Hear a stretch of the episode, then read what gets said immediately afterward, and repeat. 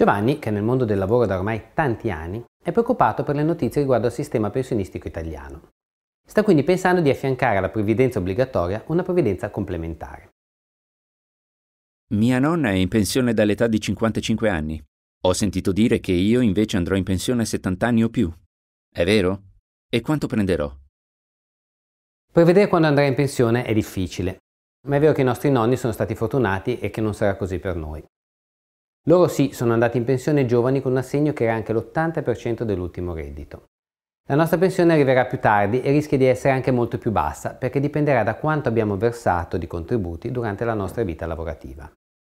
Che cosa sono i contributi? Per contributi intendo quella parte della tua remunerazione come lavoratore dipendente o come lavoratore autonomo che va nelle casse dell'INPS, il principale ente previdenziale italiano. Ve ne sono anche altri, ma il discorso è simile. Sono i contributi previdenziali che pagano le pensioni dei nostri nonni.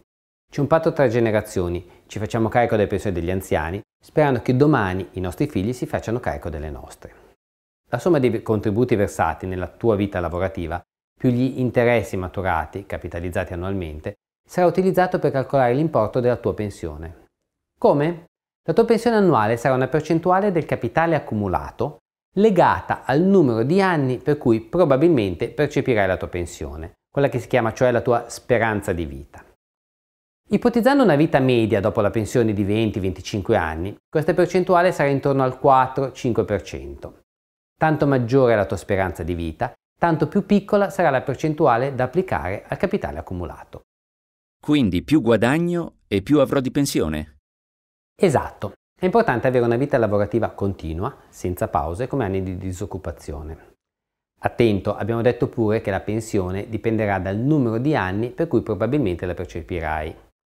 Prima andrai in pensione e più saranno gli anni in cui potresti percepire la pensione. Non ti sorprenderà dunque che per far quadrare i conti la percentuale applicata al capitale accumulato per determinare l'importo annuale della pensione sarà più bassa. Dove trovo informazioni specifiche sul mio caso? Sul sito internet dell'INPS trovi delle simulazioni su come sarà la tua pensione in base a quanto hai già versato come contributi. Non prenderle per oro collato, sono solo previsioni, ma ti aiutano a capire come andrà a finire e magari scoprirai che la tua pensione sarà solo metà del tuo ultimo reddito. Caspita! Cosa posso fare quindi? Dovresti iniziare a mettere da parte qualcosa per la pensione. Anche 50 euro al mese, investiti con oculatezza, possono portarti ad accumulare, col tempo, un capitale di tutto rispetto che ti aiuterà a integrare la tua pensione. Per esempio, 50 euro al mese per 30 anni possono diventare poco meno di 35.000 euro se investiti in obbligazioni e oltre 70.000 se investiti in azioni. Attento, anche questa è solo una simulazione, ma i valori che vedi nel grafico sono compatibili con i rendimenti a lungo termine di obbligazioni e azioni.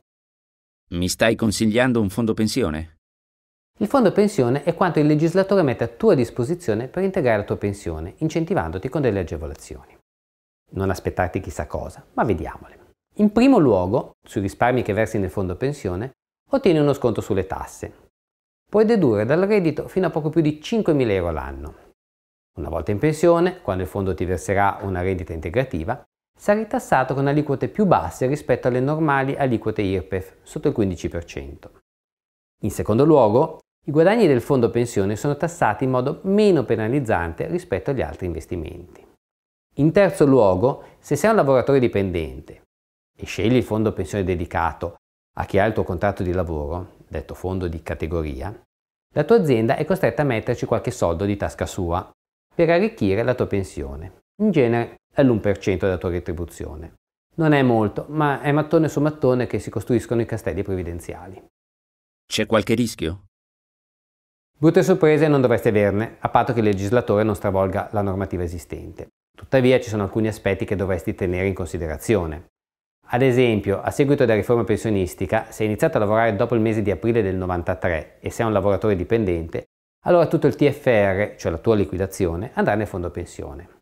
Quindi se ti licenzi non avrai più questi soldi, ma dovrai aspettare la pensione per riceverli. Ovviamente ci sono delle eccezioni. È previsto che tu possa richiederli in particolari casi, come ad esempio se resti disoccupato a lungo. Dato che sono un lavoratore dipendente, cosa mi dici del fondo di categoria? Per avere il contributo del datore di lavoro devi aderire al fondo di categoria almeno per la quota minima prevista dai regolamenti, generalmente intorno all'1% del tuo stipendio. ma nulla ti impedisce di aderire anche a un altro fondo scelto liberamente tra i fondi pensione sottoscrivibili da tutti, anche dai lavoratori autonomi.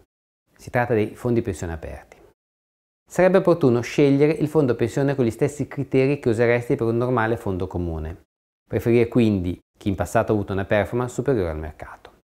Non è una garanzia per il futuro, ma è presumibile che in questo caso il gestore del fondo sia capace.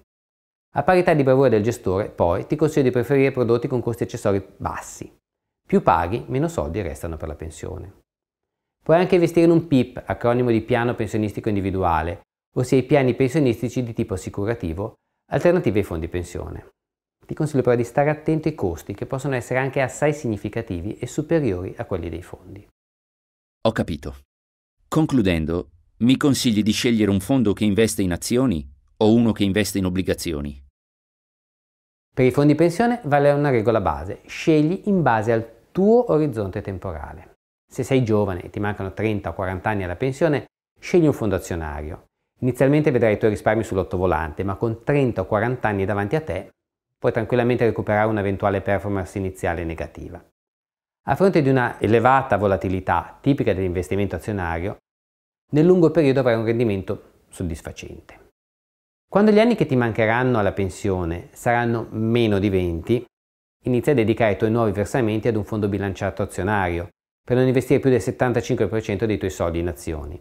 Col passare del tempo riduci via via la quota di azioni, passa prima un fondo bilanciato, poi un bilanciato obbligazionario e infine un fondo obbligazionario. A pochi anni dalla pensione sposta tutto quello che hai accumulato su un fondo che investe in obbligazioni a breve termine. Renderà pochissimo, ma a quel punto non dovrai più rischiare. Va bene, grazie. Terrò bene a mente i tuoi consigli.